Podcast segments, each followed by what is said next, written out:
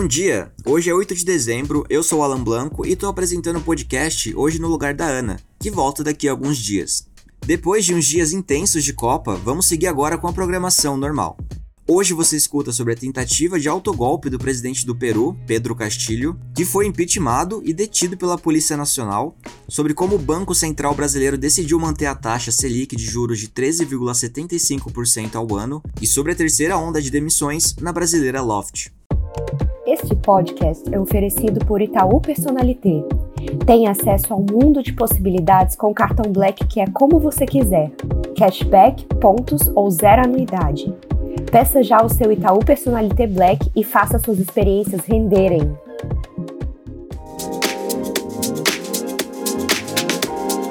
Com 101 votos a favor, o plenário do Congresso do Peru aprovou a destituição do presidente do Peru, Pedro Castillo, depois que o presidente peruano decidiu dissolver ilegalmente o parlamento e convocar eleições para o Congresso temporariamente. Após a destituição de Pedro Castillo, a vice-presidente Dina Boluarte assumirá a presidência da República.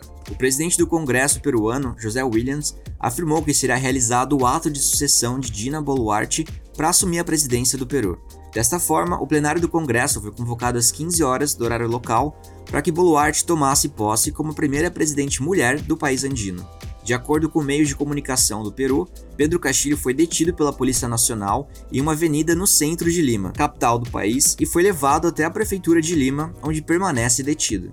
A tentativa de autogolpe por Pedro Castillo no Peru foi condenada pela Corte Constitucional e pelo Judiciário, assim como por diversas associações empresariais que ignoraram a decisão do presidente. Por sua vez, as Forças Armadas do Peru disseram que não aceitarão a dissolução do Congresso realizada por Pedro Castillo, considerando que é um ato contra a ordem constitucional do Peru.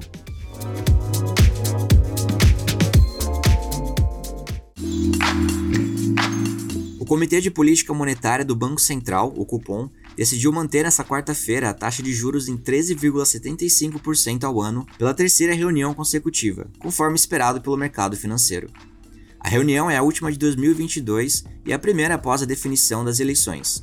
Antes da pausa no aumento dos juros, feita pela primeira vez em agosto, a taxa básica havia sido elevada por 12 encontros seguidos do Copom, passando de 2% ao ano para 13,75%, sendo este o maior patamar desde o fim de 2016. A trajetória de inflação tem preocupado o mercado, que já esperava a terceira manutenção de juros por parte do Copom nesta quarta. Somado a isso, os sinais de maiores gastos do próximo governo, que tendem a pressionar os preços, também têm chamado atenção no âmbito doméstico.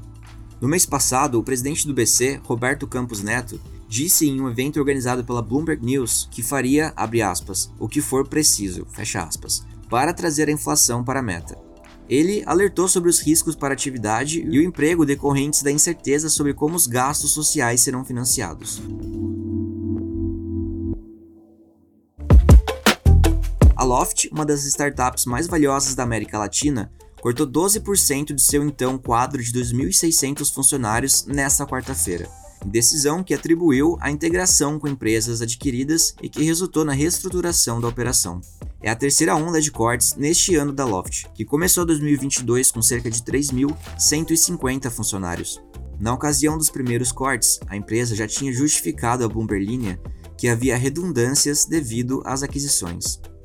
Em 2021, a Loft comprou o Cred Pago, que atua com locações sem necessidade de fiança. Também, no ano passado, adquiriu a Cred Home, uma startup de originação de empréstimos imobiliários. Ainda adquiriu a Foxter, a True Home no México, 123i, um portal de condomínios, e a Vista. Por meio de nota, a Loft diz que os funcionários impactados vão receber um pacote de benefícios que inclui extensão do plano de saúde para o titular e dependentes por 2 meses, apoio ao processo de recolocação profissional e facilitação da participação no plano de Stock Options para as pessoas elegíveis.